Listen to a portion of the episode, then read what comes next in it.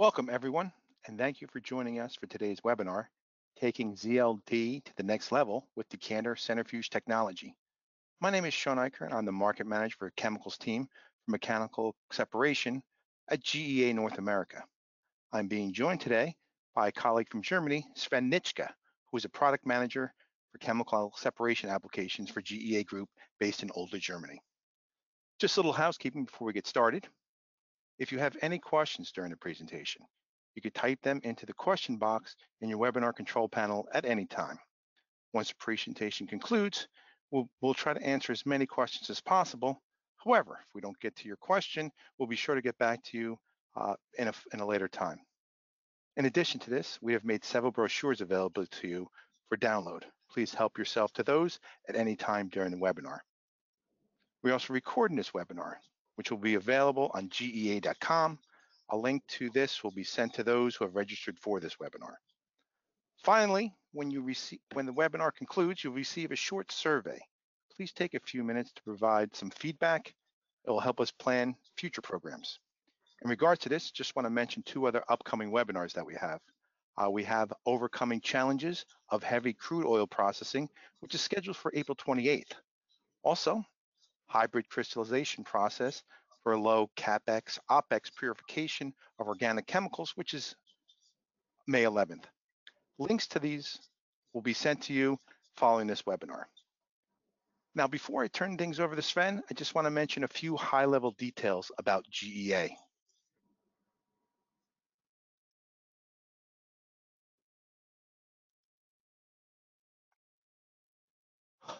GEA is one of the world's largest system suppliers for the food, beverage, and pharmaceutical industries. Our total sales each year is about $5.5 million US. We're listed on a German MDAX and stocks, Europe 600 index, and also included in the DAX 50 ESG and MSCI Global Sustainability Indexes. We have a number of core competencies that we focus on. In terms of the industries, we focus on the chemical industry, specifically something like zero liquid discharge, mining, mineral processing. We also focus with dairy, food, and home personal care products. In terms of technologies, besides the technologies that we're discussing here, which are centrifugal separators, we also have a number of applications supporting beverage and filling technologies, liquid technologies, powder processing technologies, homogenization, and chemical emission control systems. GEA prides herself on service, on both not only installation and commissioning, but lifetime service, so cradle to grave. So after we install the system, we service it through its life and then finally to the conclusion. And then consulting with enhanced operations, so for preventive maintenance or even predictive maintenance. Our company offers both product and process development, process design, and process management, as well as automation and control. As I said before, GEA is a large publicly traded company. That being the case, we're located in a large number of places throughout the world. What that means to you is more than likely where your application or your final installation is going to be. GEA will more than likely have an office able to suit your needs. That being said, I'm going to turn things over to Sven so I can begin his presentation. Sean, thank you very much for your introduction here. We are very happy to see that we have a registration of more than 200 people. And this is not only from the Americas, but I have seen a number of participants that come from countries east of Germany, actually. And so thank you very much for staying up late for this seminar. It's really appreciated. We would like to show you in this seminar how we can help you when it comes to centrifugal separation and dewatering in the thermal zero liquid discharge process. And we will be glad to continue talking to you later on an individual basis. But first, before we go into the zero liquid discharge, let me give you a common overview on the process development. We're speaking about a special process here, but that does not mean that GEA is not able to help you with other different centrifugal technology. Imagine, for example, you have some kind of mixture, phase mixture, and you're not really sure how to separate it by centrifugation. How can we help you? So first of all, a very easy thing is to perform a laboratory spin test. And you can see here from this picture that there are a big variety of products that all behave differently. But we can tell from these laboratory spin tests already, is centrifugation possible? We can also make a good estimate which type of centrifuge is best, and maybe even make some kind of sizing upon that already. Now, how can we carry out these laboratory spin tests? We can do it at your site. Our local GEA representatives will be glad to assist you with that. Or alternatively, you can also provide us a small sample, maybe half a liter, 1 liter, to our test facility in Olden Germany, and we will make a report for you with our assessment.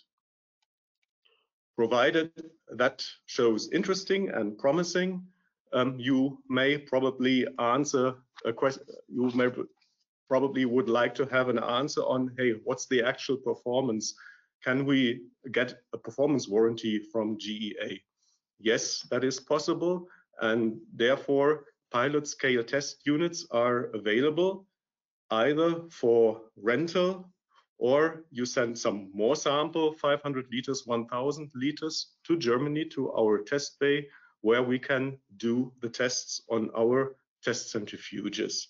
It is also possible to treat flammables and hazardous material in our centrifuges.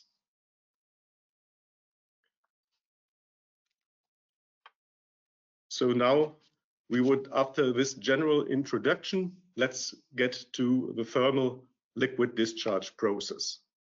First of all, how does a centrifuge fit into this zero liquid discharge process? Here you will find a simple diagram flowchart of the thermal liquid, zero liquid discharge process that a number of you will probably know a lot better than Sean Eicher or myself, but we would like to show you how it integrates into this process. From the left-hand side, we have the brine, which is the wastewater that is loaded with dissolved salts. And the target is to get clean water for reuse and a solid phase, the salts. So the first step in general is to have an evaporation unit with the output of clean distillate, the first clean distillate that is ready for reuse. And the second one is the concentrated brine that is then transferred to a crystallization unit. This crystallization unit, by thermal energy, what is the output? The distillate itself, the second part of the clean water, and a suspension of salt crystals in an aqueous solution of water. The salt crystals and the water with further dissolved salts. And this is where a mechanical separation step is required to get a dry solid phase and the liquid phase that contains dissolved salt still is recycled to the process, mainly back to the crystallization unit. So the centrifuge, of course, it can only separate the suspended solids. It does not separate the dissolved salts. That is the task of the crystallization unit.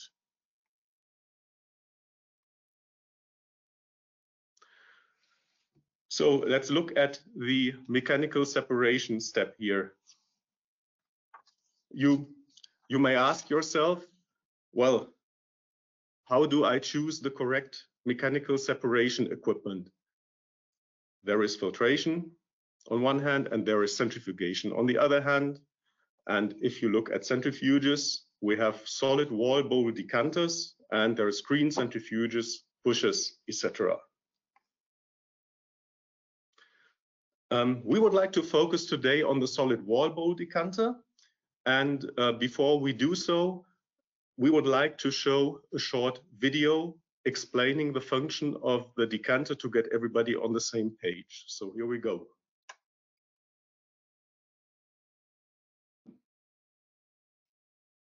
Here you can see the decanter as it looks from the outside. And here we have the view on the housing. And now we see the rotating assembly here. The brown color shows the separated solid, and the blue color represents the liquid. So we feed. We get to the feed first, which is the inlet is via a standstill feed tube, and then it is accelerated in the rotating assembly that consists of the bowl and of the scroll, which rotates at a slightly different speed to convey the solids.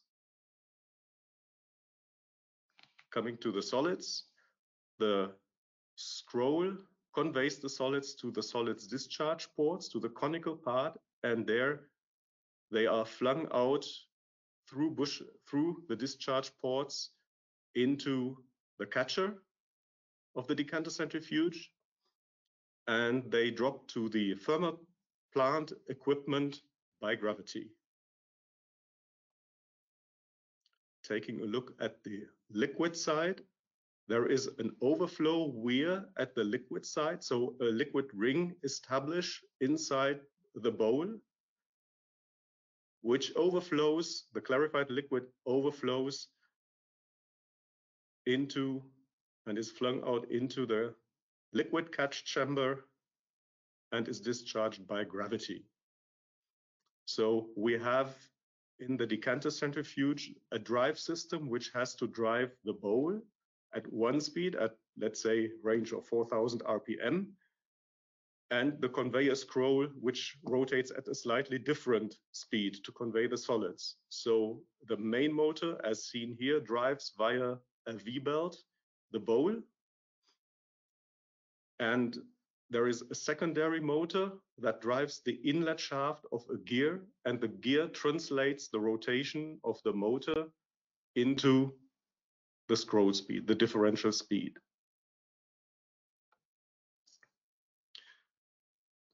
Good.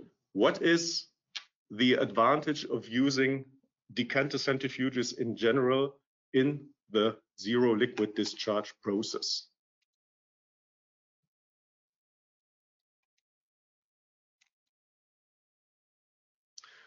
First criterion, or main criterion, is the particle size.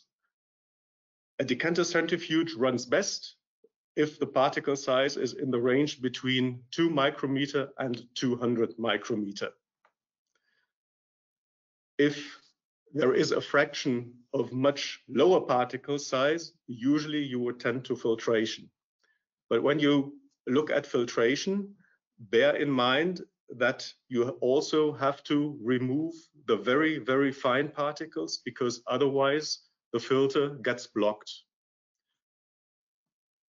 If you in your process have some fine fraction that is maybe not removed by the decanter, and where you say, well, I don't mind, this can be recycled back to the crystallizer, I don't worry about it, the decanter will work nicely. It will do its job. The smaller particles will go to the clarified liquid, and the biggest part the bigger particles will be discharged on the solid side. Now, at bigger particles, a lot of times pusher centrifuges and or screen scroll centrifuges can be used. They attain a higher dewatering efficiency as a solid wall bowl decanter centrifuge. But on the other hand, we must say that the loss of smaller particles is considerably higher than in a solid wall bow decanter centrifuge. So what can we say? We can say that a decanter is quite robust and flexible, both to the small particle size and to the larger particle size. Before we continue, we would like to have a small poll and ask you, at what flow rates do you typically operate your zero liquid discharge plant? So is it 25 cubic meters per hour or less? Is it 25 to 100 cubic meters per hour? Or is it above 100 cubic meters per hour total inlet flow rate to the process? Or you have currently no operating plant? Please take a while to answer these questions. Thank you.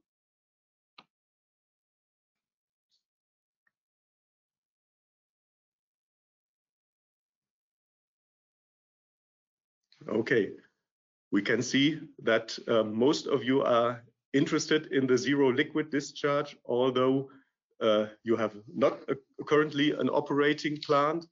And we can also see that the most capacities are actually in this. You can say that we have an average range of 25 to 100 cubic meters per hour. So we can see here, basically, we have a high variety of flow rates in the plants. And once we get to the next slides, we can outline another good advantage, another advantage of the decanter centrifuge.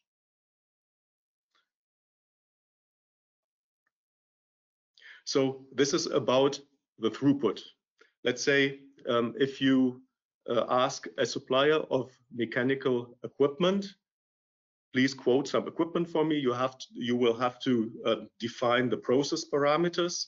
And in the mechanical separation step of zero liquid discharge, this is mainly the dry matter throughput. So, and of course, you would give us the nominal throughput, the large throughput of, let's say, 100%. For example, GEA as decanter supplier, we will size the diameter of the bowl, the gear, the motors according to that specification. And then you tell us, well, but wait, for the first time, I would rather like to operate the plant at a lower capacity. Is that possible? And the answer is yes, it is possible. A decanter centrifuge, excuse me, a decanter centrifuge can well be operated at varying capacity. First of all, the motors can regulate the speeds of the decanter, especially the differential speed, which is responsible for getting the solids out to the solids discharge ports. But there is no downside in the performance either. As an example, a pusher-type centrifuge will always need a certain throughput of dry matter, and you cannot deviate too much from it.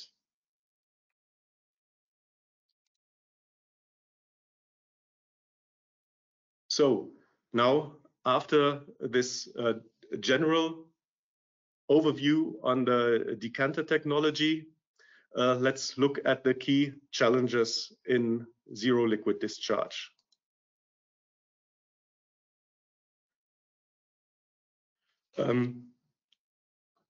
What are the key requirements for decanter centrifuges for mechanical separation in the zero liquid discharge process? So first of all, it is the residual moisture in the cake outlet of the equipment. It is called zero liquid discharge, and we want to have it zero. Highest degree of dewatering is important. Reliability is also a very important topic, especially in the zero liquid discharge process. We have to look at corrosion resistance, but also to the wear resistance.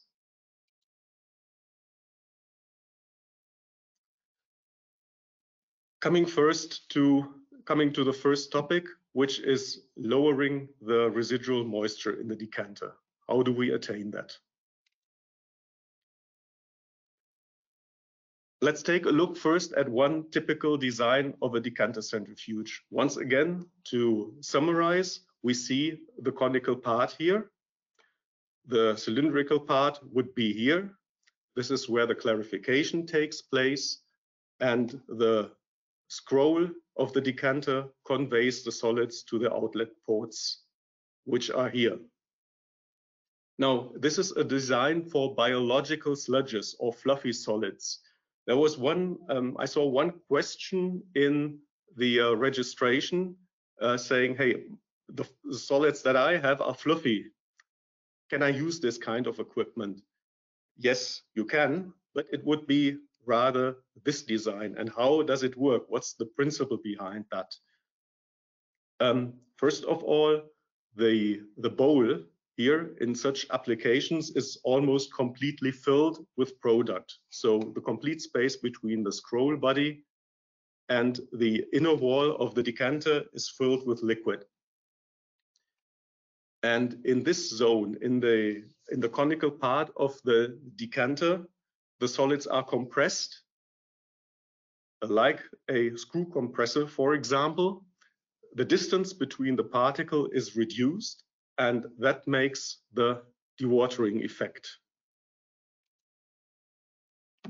And what do we need for that? To get that compression, we need a small bowl diameter at the solids outlet ports. It's this diameter. It is quite small. So you will see this kind of design for fluffy solids, for example, in municipal wastewater treatment. This is a typical design. And once again, the dewatering effect is done by compression.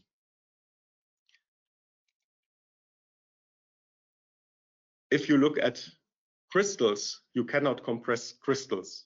If we tried to fill the complete bowl with the product, you would get blockages.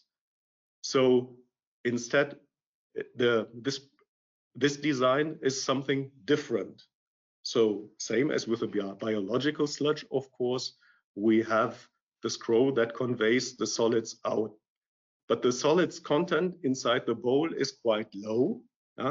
And the solids are dewatered by drainage.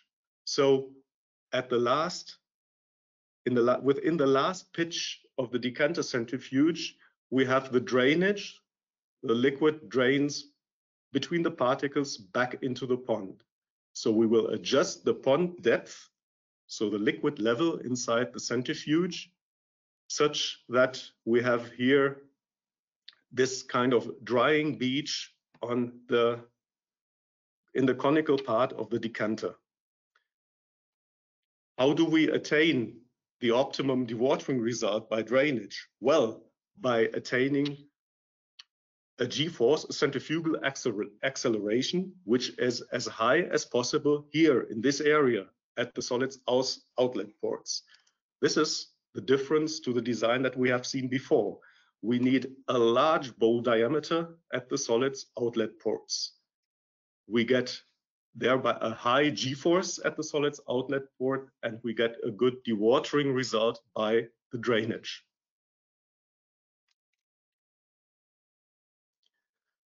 Now, comparing the two designs, we have called, for this reason, since this is a design, decanter design for maximum dewatering of crystals, this series at GEA is called the Dry Master Series.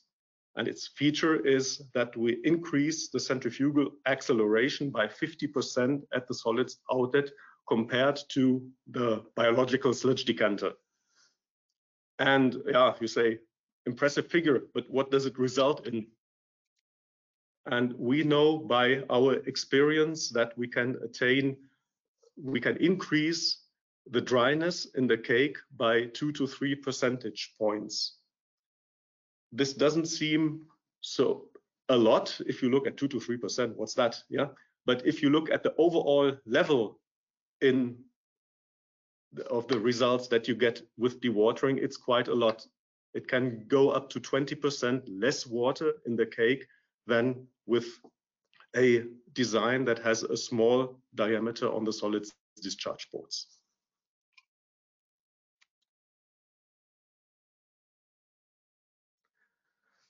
Coming to reliability, corrosion resistance. Which are the process parameters that are relevant for corrosion? Well, those are basically three. The temperature, the higher the temperature, the higher is the risk of corrosion. pH level, the lower the pH, the higher is the risk of corrosion. And finally, the chloride content. With increasing chloride content, you have to watch out more for corrosion. So which are the typical parameters in the zero liquid discharge process, in the thermal zero liquid discharge process?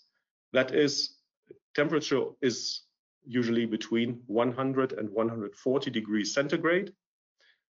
The pH level is greater than 6.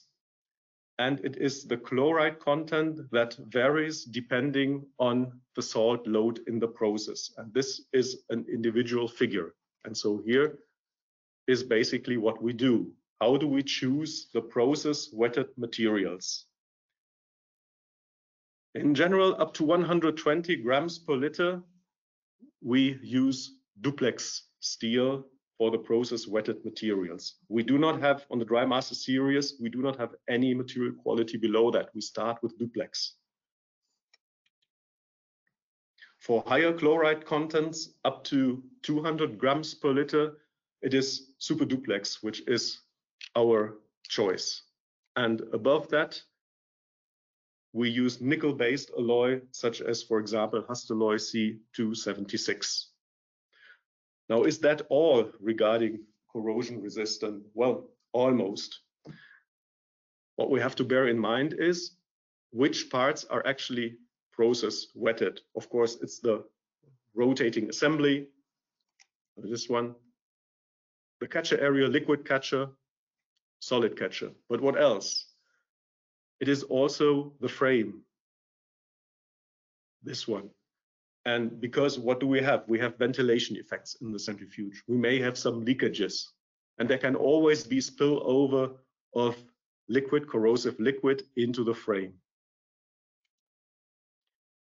So GEA considers all these parts that you see here in the light orange color as process wetted. And the so-called single piece catcher is made of the same material as the rotating assembly.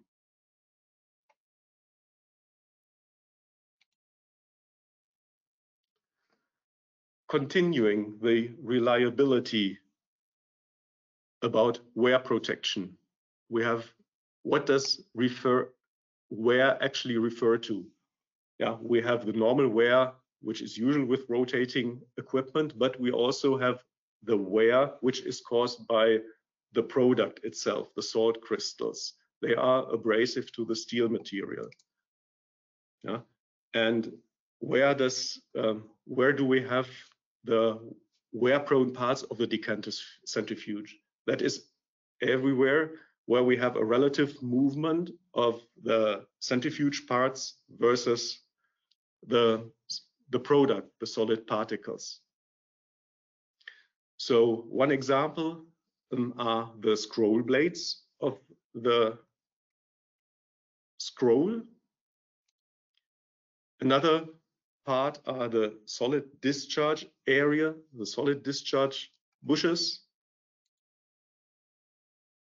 And a third one is the distributor inlet, where you have the feed tube coming in from here. And here the suspension is accelerated to the speed of the bowl. Well, the photos that you've seen here are really nice polished bowls, as they are used for sanitary equipment. Of course, for zero liquid discharge, they will look a little bit different, especially this distributor. The design that you see here, you will not find in in zero liquid discharge or in any other processes where you need a lot of wear protection. We'll come to that.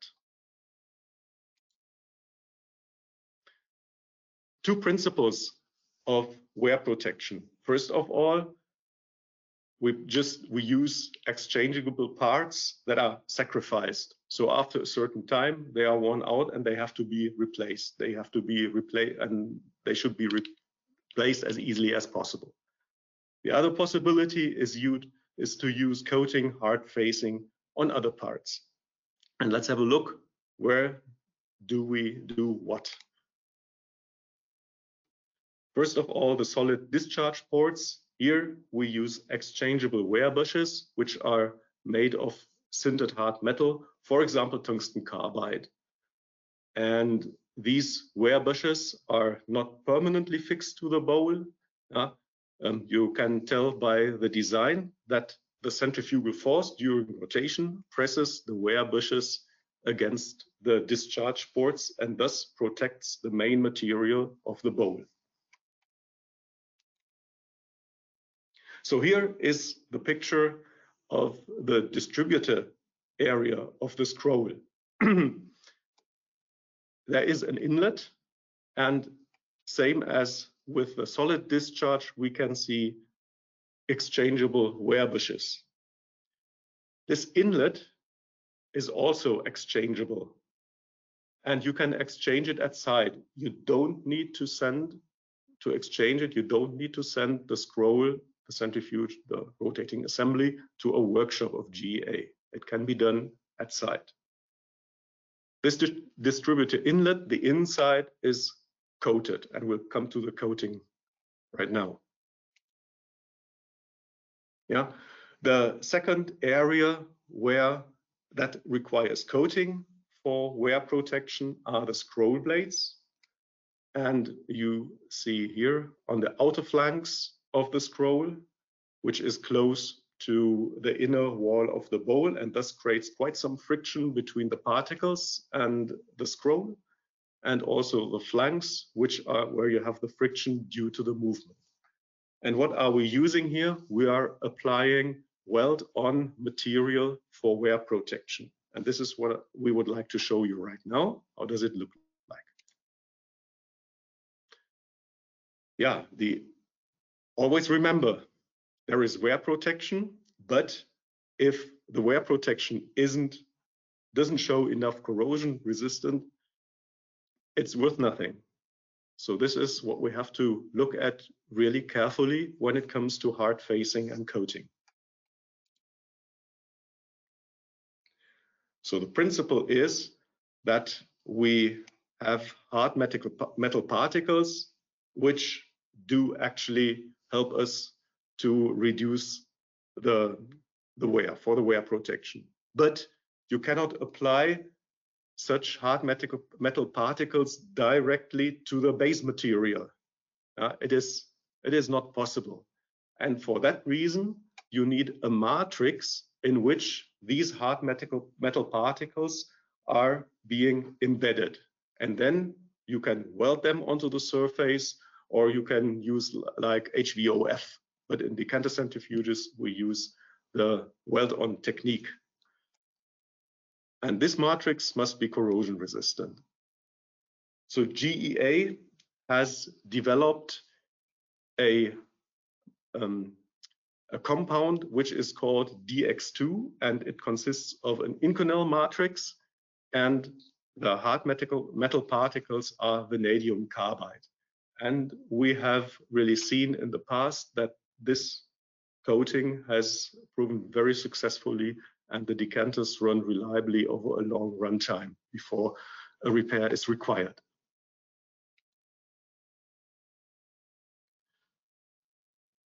Coming to the last topic of reliability, the gear and the drive design. So, without looking into the details of the drive system, it is already very important that the gearbox, once again, to remember, why do we need a gearbox? We need a gearbox in order to be able to adjust the differential speed. It would not work without a gear. Yeah. and to have a reliable drive system, the first, what we do is to use an outboard gearbox, which is not in contact with the process. Yeah. And so the influence of process streams, corrosive matter, and high temperature is kept to a minimum. You might find, okay, this should be rather obvious, but it is not, because a lot of commodity decanters have an inboard gearbox that is easier to design and is indeed, it is possible to use it in various numbers for decanter applications, but for rough conditions like zero liquid discharge, you should not do it. And therefore, the Dry Master Series is equipped with an outboard gearbox, which is a planetary gearbox in this case.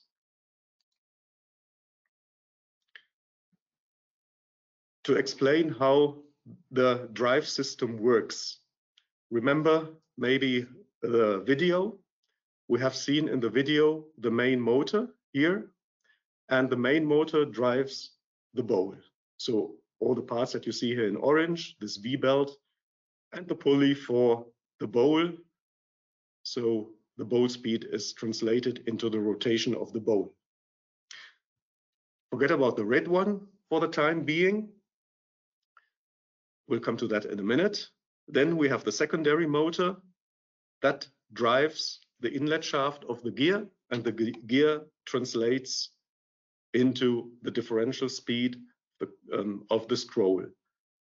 Both motors are frequency controlled, and there is an automatic control of the torque depending on the solids load.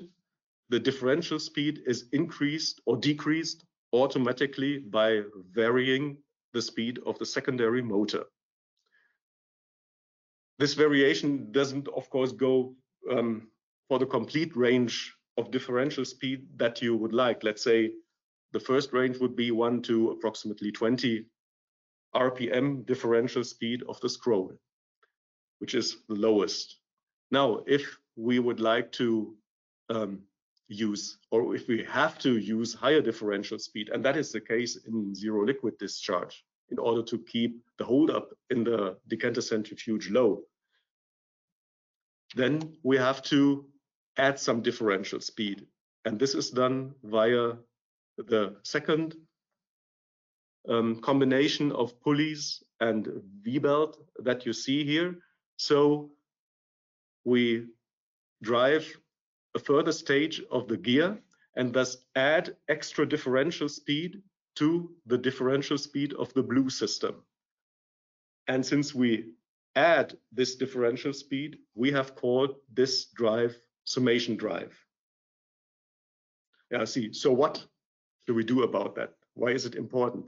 It is important because just by adding or changing this pulley and this belt, you can change the differential speed. You don't have to take another drive system. You don't have to change the gear. It remains the same. Again, an advantage in case process conditions change. A further feature of the GEA summation drive is the torque versus the differential speed. If you look at normal gears, you usually get a drop in available torque of the gear with increasing differential speed. The summation drive, on the other hand, is designed such that we can extend the torque range, and we also extend the differential speed. So this torque is available on the complete range of the differential speed.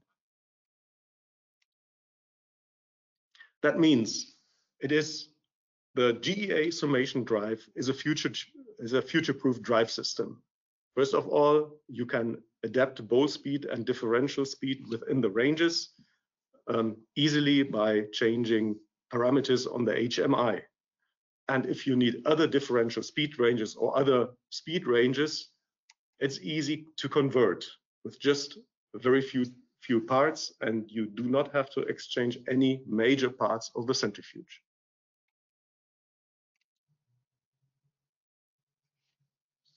We make a short summary before coming to the end. What did we talk about? We have, first of all, residual moisture dewatering. Our Dry Master Series attain a high centrifugal force at the solids outlet and thereby attain a higher dryness in the cake than comparable other machines. Materials of construction. We make our choice depending on the chloride content, and we consider the housing of the centrifuge as process wetted as well. We have a high safety standard thus, and we come to a very long lifetime of our decanter centrifuge. Corrosion resistant wear protection means a long period of uninterrupted operation before you have to exchange parts or maybe rework some parts like the scroll, apply new coating. And there is an innovative drive system for a reliable and also flexible, future-proof operation. Yeah, before we come to the end, we would like to make another poll and ask you the following questions: whether you have plans to install or supply thermal zero liquid discharge processes in the near future. So is this within a short time, within less than a year, within 1 to 3 years, or greater than 3 years, or you do not have plans yet? Please take some time to answer these questions. Thank you.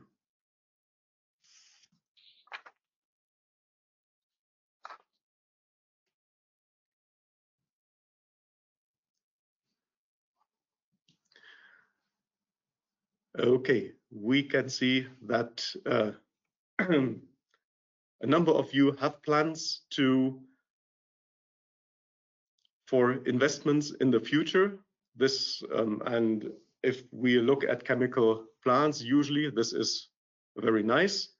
A number of you do not have plans yet. That does not matter, and we are nonetheless very happy that you joined this seminar and that you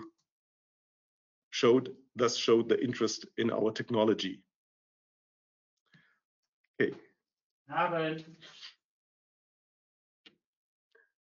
Yeah, I'm at the end of my presentation, and thank you very much again for your interest, and we hope that we were able to provide you with some useful information. We will be glad to continue discussion with you on an individual basis, and of course not only on the zero liquid discharge process. If you have something completely different for mechanical separation, just contact us. So I will hand over now back to Sean for the questions and answers session. Thank you very much. Excellent, great job, Sven, and thanks for everyone at your level of engagement here. I see a lot of great questions here. As I said prior to the presentation, if we don't get to your question now, I will be sure to follow up with you. I'm just saying that because some of these questions are very detailed questions, and it may not be the proper venue to actually answer them. And there's also questions about different technologies outside of ZLD. So we'll answer them best of our capabilities here. And as I said, follow up these in the future. That being said, Sven, first question. I wish I could make this bigger. What is the maximum solid percentage that you could see in the feed concentration? You're probably referring to the feed concentration in the feed to the decanter in the supply. The feed to the decanter, correct. The maximum percent solids that a decanter could handle. Yeah. Usually we see from the inquiries in the zero liquid discharge that this is about 20% approximately. But we are also able to handle higher flow rates. The important thing to observe is that you can still, coming back to the laboratory spin test results, that you can still see a phase separation. Yeah? If that happens, you can do it, and you can also do it up to 60 or 70% of dry matter. Remember, once again, the decanter is a very flexible piece of equipment in that respect.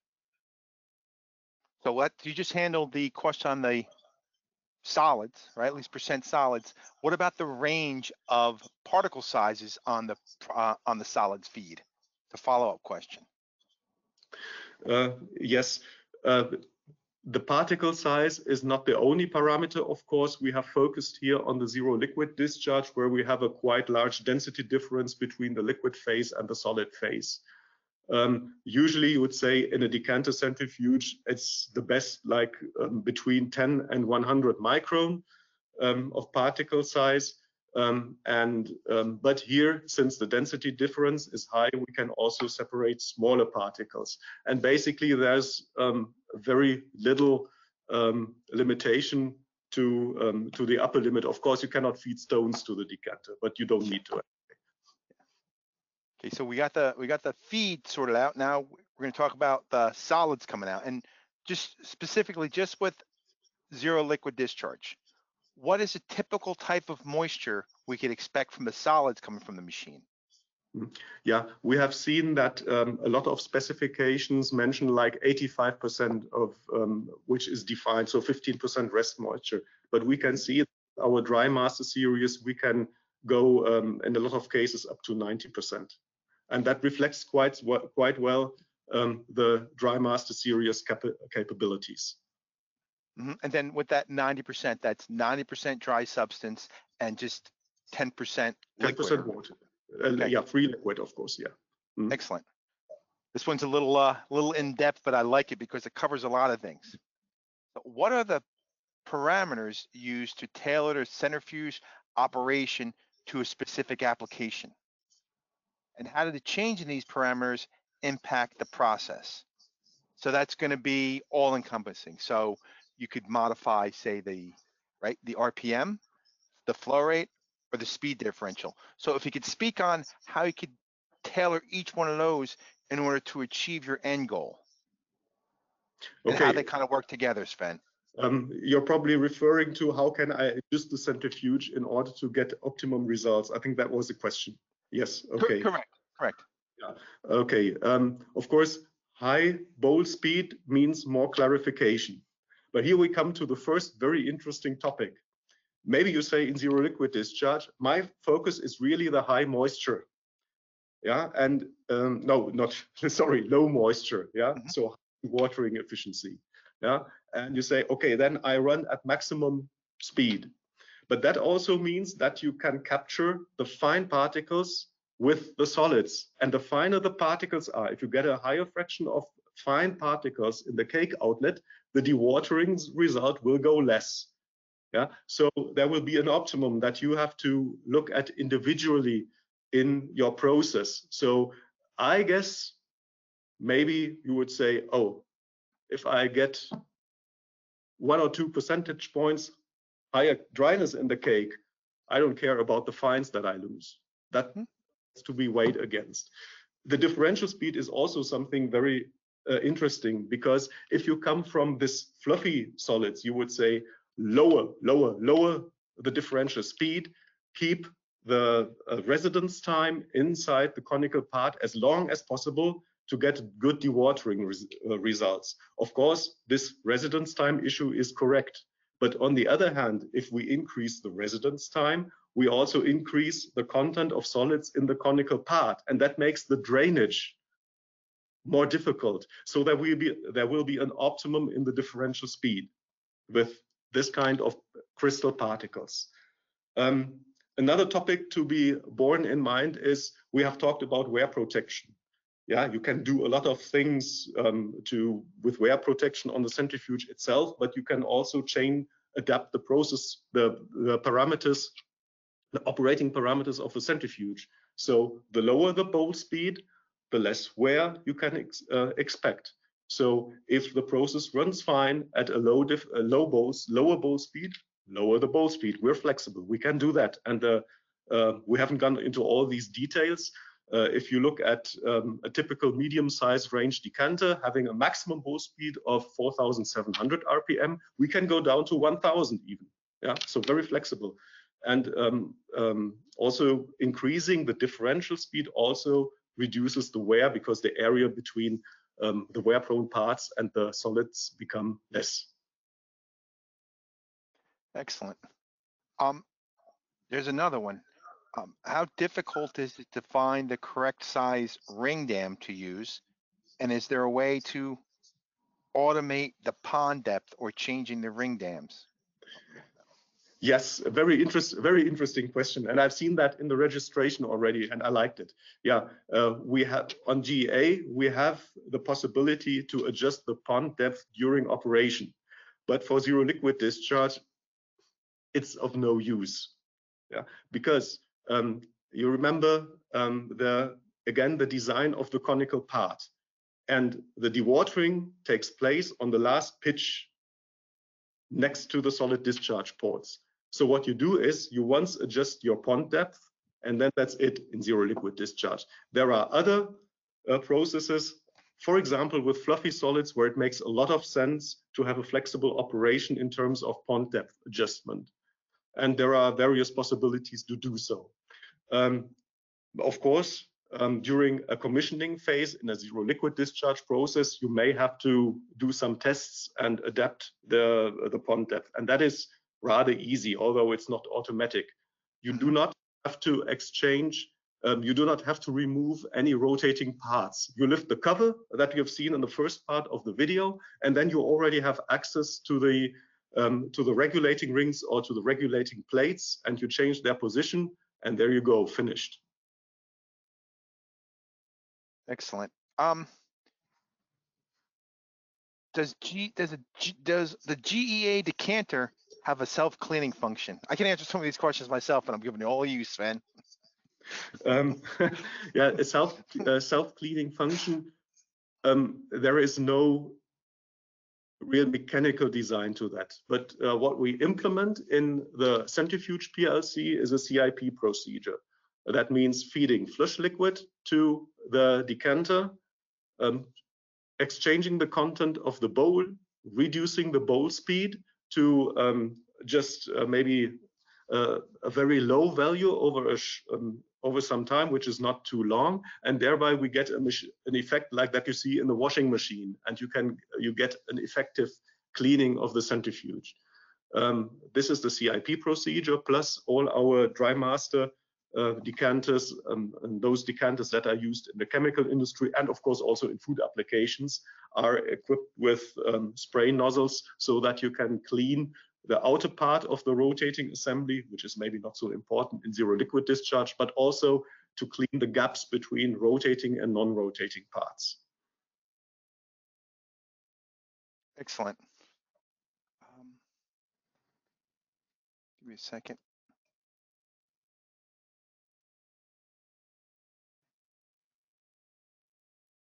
Now, you mentioned before with your sliding scale of the varying levels of chlorides. Is there a limitation in terms of the highest chloride content we could see? We haven't got to that level yet. Actually, my estimate is that you can do practically all realistic concentrations with Hastelloy. It would be critical if there was a process that at the same time has a high chloride content, high temperature, and a low pH level. Then at a certain point, of course, we're getting to a limit where we say, okay, no, it's not possible anymore. But I don't see that in zero liquid discharge, to be honest. Okay. Someone also had a question here in terms of wear protection, that it mustn't wear off and get inside the process. I can kind of handle that one. In terms of the wear protection, Sven did mention that we have a certain wear coating that we currently use. That does not limit GEA just to one coating. In a large number of applications, what we'll do is we'll test different surface coatings with different binding matrices, as Sven said, to try to come up with one that's actually specific to your individual application. Since everybody's application is slightly different, we try to tailor the solution to really what your needs are. Correct. Oh, thanks, Sven. Yeah, that is our competence, yeah, to look at the individual process conditions. Sven, how important is the speed differential in determining the dryness of the product I could get from the machine? As mentioned earlier, it is important because in zero liquid discharge or dewatering of crystals, minerals, salts, so larger particles that are not compressible, we have to determine there is an optimum differential speed. Lowering the differential speed means higher residence time, which is positive for dewatering, but lowering also means increasing the content of solids, the filling degree, which is then a negative for dewatering of materials like crystals. So we have seen in zero liquid discharge, we usually operate the centrifuges like at 40 RPM, 30 to 40 RPM differential speed, which is already on the higher side and for which a reliable gear is needed. Mm-hmm. And even with this, as you said before, since it is a more crystalline structure, the materials tend to dewater a lot more than some of these other applications that we're dealing with that may be more of a sludge or more of like a clay-like material. Yeah, correct. If you, with crystals that have a large particle size range of, as I said, 100 micron, obviously they will dewater to 85, 90 or even higher. Whereas if you have fluffy sludges, you will get results of maybe 30%. Then centrifugals dewatering is at its limit. It's not possible to dewater any further. Okay, great. I think we have time for one more, hopefully. Do you ever reduce the bowl or scroll speed to reduce turbulence and better removal of fines? We can do that. It's all about the settling velocity of the particle itself. In some instances, and higher differential speed will actually create more turbulence inside the bowl itself. So it'll actually stir up those particles and give us give those particles less time to settle. So when you're optimizing your process, there's a couple levers you could pull on, right? First, you could pull on the bowl speed, so increase the bowl speed, help settle out those particles. You could increase the pond depth, right? So how deep that pond is, so give the particles more chance to settle out, and then you could pull in your speed differential, so increase the speed to try to scroll those particles out at a faster or slower time. And it all depends upon how your product actually behaves inside this system and how well it compacts. That being said, there's still a large number of questions to be answered. As I said, they're higher level questions. And what we'll do is after this phone call, we'll reach out to each one of the individuals with those questions and try to handle those on more of a one-to-one basis. Again, I'd like to thank Sven for his time today. And we'd also like to thank all of you for joining us. And thank you again and have a fantastic day.